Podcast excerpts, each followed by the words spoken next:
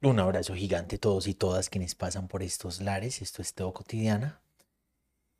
Y hace mucho tiempo que no hacemos episodio del podcast o algo de contenido porque hemos estado muy concentrados. la semana pasada entregamos el último capítulo del libro que voy a publicar en el 2023. Se lo pasé al editor, está en este momento en proceso de edición y fue un proceso las últimas semanas muy difícil em, de invertirle mucho tiempo, de invertirle muchísimas ganas, muchas fuerzas y terminé cansado. El fin de semana estuve intentando descansar un poquito, lo logré, no tanto como quería, pero bueno, vamos retomando y vamos retomando con nuevas expectativas de lo que es Teo Cotidiana y de lo que podemos lograr desde esta plataforma, o lo que queremos lograr desde esta plataforma. Y me le he pasado el día como jugueteando un poquito con las posibilidades de el OBS, que es la plataforma que uso para video, para mirar si puedo darle como un toquecito estético más bonito. Me cuentan ahí quienes pasen por aquí a saludar, a escuchar, a conversar. ¿Qué les parece el set de hoy? Me van contando. Hoy quiero hacer una reacción a un video que me enviaron y aprovecho para decirles que si encuentran publicaciones, videos, ideas, memes sobre los que quieran que reaccione, mándenmelos a los internos por Instagram, por Twitter, por Facebook, por eh, la página web, por el correo electrónico, por donde sea que lo quieran enviar. Y ah, por aquí vamos a empezar a hacer eso, reaccionar frente a diferentes ideas que nos encontramos en el camino. Este videito me lo envió un pastor muy querido y me pareció muy interesante. Quiero escucharlo, reaccionar y conversar un poquito acerca de lo que están diciendo. Pero antes, vamos con la intro. Existimos en un mundo caótico, lleno de odios, miedos y angustias. Se hace urgente volver a Jesús, volver al Evangelio, volver al mensaje de bienestar y de esperanza, volver al amor a Dios, al amor propio, al amor por el otro. Teo cotidiana.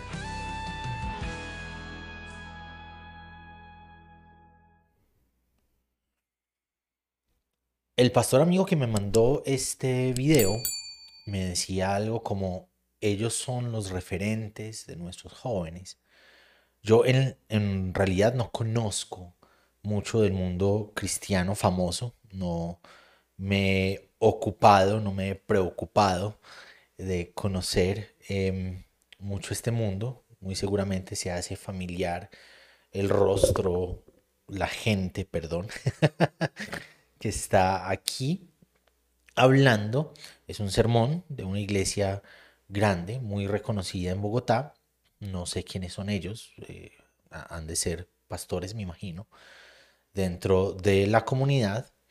Y hay un fragmento donde dicen algo que por lo menos se me hace muy interesante y quiero que lo escuchemos y quiero que conversemos al respecto.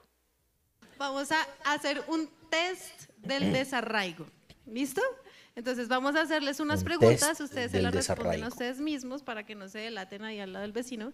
Y a, lo largo del sermón se está hablando de ser arraigados y no ser desarraigados, de tener raíces fuertes, de estar encarnados en y el desarraigo en este punto del sermón es algo muy malo, algo que no debemos tener, algo que si tenemos, pues debemos dejar de tenerlo porque es algo malo, es algo peligroso, el desarraigo es algo que no queremos tener en nuestra vida. Van a, saber qué tan arraigados y desarraigados están. ¿Listo?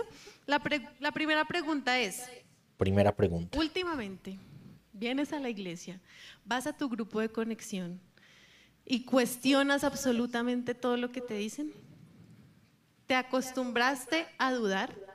¿Te acostumbraste a decir, no, eso no me cuadra? Um, yo estoy completamente de acuerdo con que cuestionarlo todo siempre puede ser peligroso. Perdón, tengo un poquito de gripa, de tosecita por los fríos que hacen en el pueblo donde vivo. Pero el, asunto tiene que ver con cómo lo van metiendo, ¿no? El asunto de la duda, el asunto de cuestionar, el asunto de analizar. Ella usa la palabra analizar. No, eso no es cierto. Voy a construir mi propio pensamiento y voy a, ser muy analítico y a pensarlo a ver si muy sí analítico. O A pensarlo a ver si sí o sí. se pone la capacidad de pensar y de cuestionar y de ser analítico como un antagonista, ¿no? Como algo malo dentro de lo que somos como cristianos, dentro de lo que debemos ser como cristianos. No podemos cuestionar, si estamos cuestionando somos desarraigados, ¿no? Estamos haciendo lo contrario de lo que se, lo que se quiere como iglesia. Y analizar, cuestionar, dudar de entrada son antagonistas. Es malo. Porque si esa es tu actitud cuando vienes a la iglesia, prontamente te vas a desarraigar. Yo creo que pues, de, entrada nacimos con la capacidad y con la necesidad de hacer preguntas. Creo que parte de nuestro desarrollo como personas surge de preguntarse. De hecho, creo que es una capacidad que tienen los niños que es en esencia el manantial de conocimiento. Preguntar por qué, preguntar dónde, preguntar cuándo, para qué, quién. Hacer preguntas es la base esencial de poder saber. Y no solamente en lo secular, también cuando nos hacemos preguntas al respecto de Dios, es que caminamos en torno a conocer a Dios. Jesús nos enseña a preguntar. Cuando Jesús se desaparece del camino de la familia, vienen todos desde el norte como familia, porque los caminos son peligrosos, están en las ceremonias y en los rituales del templo, se devuelve el paquete familiar, que pues me imagino que era grande, porque para que no hayan notado que Jesús no iba con ellos, tuvo que haber sido un grupo grandecito, ¿no? Y por allá en el camino se dan cuenta que Jesús no, no estaba, no hacía parte del grupo que iba regresando. Y entonces se devuelven buscando a Jesús, muy seguramente preguntándole a todo el mundo en el camino, debe haber varios grupos familiares devolviéndose para las aldeas y se encuentran a Jesús sentado con los fariseos en el templo haciéndoles preguntas, cuestionando. Y es a eso a lo que Jesús llama los negocios de mi Padre. Y una de las enseñanzas importantes de ese texto es que para hacer las preguntas necesarias necesitamos desviarnos del camino de nuestras tradiciones. Necesitamos interrumpir el deber ser para poder hacer las preguntas que necesitamos hacer acerca de Dios. Toda la familia iba para el norte ya, camino al norte iban, y Jesús no hace lo que se supone que debía estar haciendo. Se queda en Jerusalén en el templo haciendo preguntas. Entonces, se mete en el paquete de antagonismo la duda, la pregunta, el análisis, cuestionar. Y en realidad mucho del Evangelio tiene que ver con preguntar, con analizar, con cuestionar. Jesús llega a un punto en el que dice, ustedes escucharon que fue dicho tradicionalmente, esta es la verdad, pero yo les digo esto otro, ¿no? que surge del cuestionamiento, del análisis. Ah, pero es que era Jesús, sí era Jesús y se nos enseña en el Evangelio a buscar ser como Jesús, a que el camino de Jesús nos guíe, nos enseñe, nos lleve, ¿no? Lo que haya sido en Jesús debe ser en nosotros y nosotras. Entonces, ah, creo que es peligroso cuando antagonizamos lo que de entrada es natural, somos seres analíticos, somos seres que cuestionan, que preguntan, que necesitan ir más allá. Y lo que se busca en estos discursos es como contener la mente de la gente. No vaya más allá de lo que se te está enseñando en la iglesia. No, no vayas más allá de lo que te decimos en nuestro grupo de conexión. No vayas más allá de lo que nosotros decimos que es la verdad. Ven a la iglesia con un corazón y una mente abierta, con disposición de aprender. Y aquí en este lugar, sí, o hablando de la palabra de Dios, uno puede tragar entero. ¿Sí? Una mente abierta a menos de que sea para preguntar. Si es para preguntar, no. Una mente abierta a menos de que sea para cuestionar. Si es para cuestionar, no. Una mente abierta a menos de que sea para analizar. Si vas a estar analizando lo que te estamos diciendo, no. Es mejor que no lo hagas. Si Sí se puede, porque es la palabra de Dios, no hay que cuestionarlo. Ok, ahí se mete en un paquete algo que ha sido muy tradicional por muchos años en nuestras iglesias. Y es que lo que se diga desde el púlpito, lo que digan los líderes, lo que diga el pastor equivale a la palabra de Dios. Y no es cierto.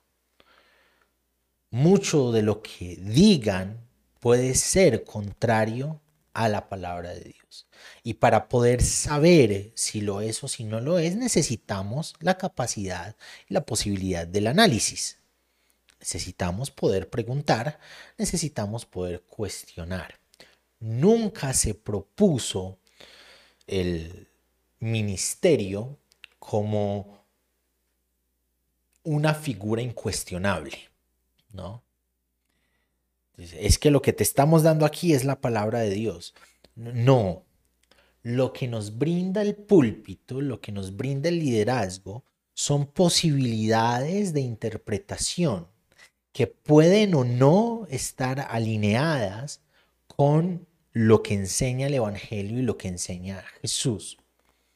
Y la única forma que tenemos de saber si están o no alineadas es analizando, cuestionando, preguntando, dudando. Esto no hay que deconstruirlo de ninguna manera, no hay que analizarlo para ver si es cierto o no, es la palabra de Dios. Ahí entra el conflicto este, ¿no?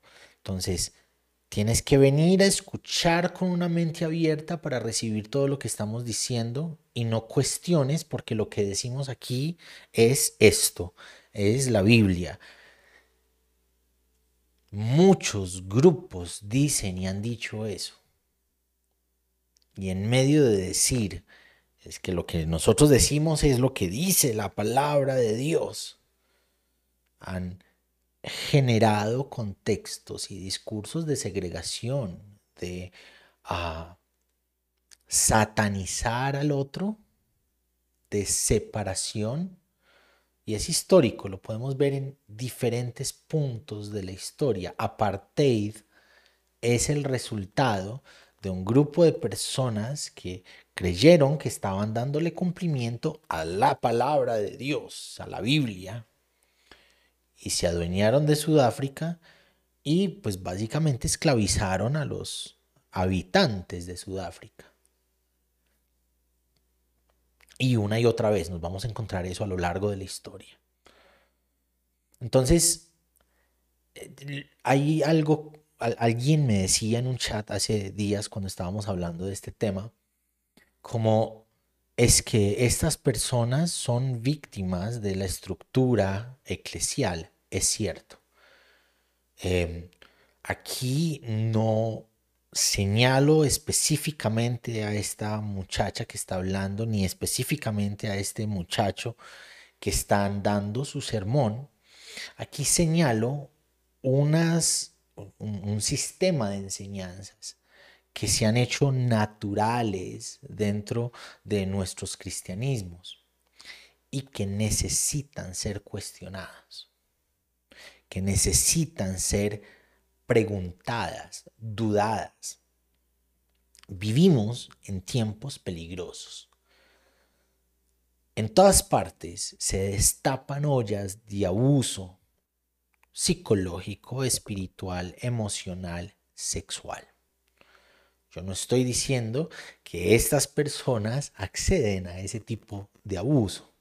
Estoy diciendo todos los días en iglesias famosas, iglesias pequeñas, iglesias donde pues por lo menos las personas que van han puesto su confianza en el liderazgo y en los pastores, se destapan todos los días ollas de abuso emocional, psicológico, ah, espiritual y sexual.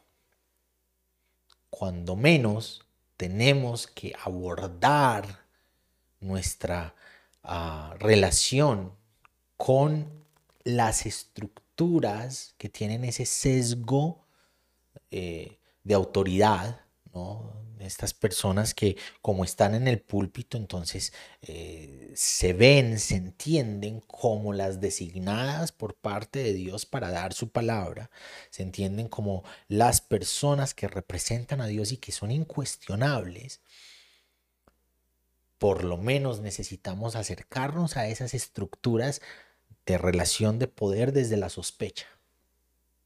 ¿no? Con amor, eh, con empatía, entendiendo que son humanos, entendiendo que somos humanos juntos, pero entendiendo que ellos tienen una posición de poder y necesitamos sospechar, por lo menos, de qué es lo que se está diciendo, de qué es lo que se está enseñando, de hacia dónde van esas enseñanzas. ¿Están esas enseñanzas cercanas a lo que Jesús enseñaba o no están cercanas a lo que Jesús enseñaba?